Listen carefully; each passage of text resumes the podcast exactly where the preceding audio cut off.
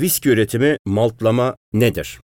Maltlama, viski üretiminin ilk aşaması olarak adlandırılabilir. Bunu iki bölümde anlatabiliriz. Bir tanesi germination yani çimlendirme aşaması. Toplanan arpalar sulanır ve içindeki nişastanın yavaştan şekere doğru ilerlemesi sağlanır. Bu sayede hücre duvarlarından ayrılır ve fermentasyon sırasında istediğimiz şekeri bize vermek için hazır hale gelirler. Bir yandan da bir filizlenme başlar. Tabii ki nişasta filizi büyütmek için harekete geçince bu işlemin yani çimlendirmenin sonlandırılması gerekir ve diğer aşamaya geçilir. Yani kurutma işlemi, matlamanın son işlemi. Bunun içinde yaş arpalar bir odaya serilir. O odanın altında bazen doğal yani pit ısısı bazen de elektrik veya herhangi bir ısı kaynağı kullanılır ve arpalar kurutulur. Kuruyan arpalardaki bu çimlenme süreci sona erer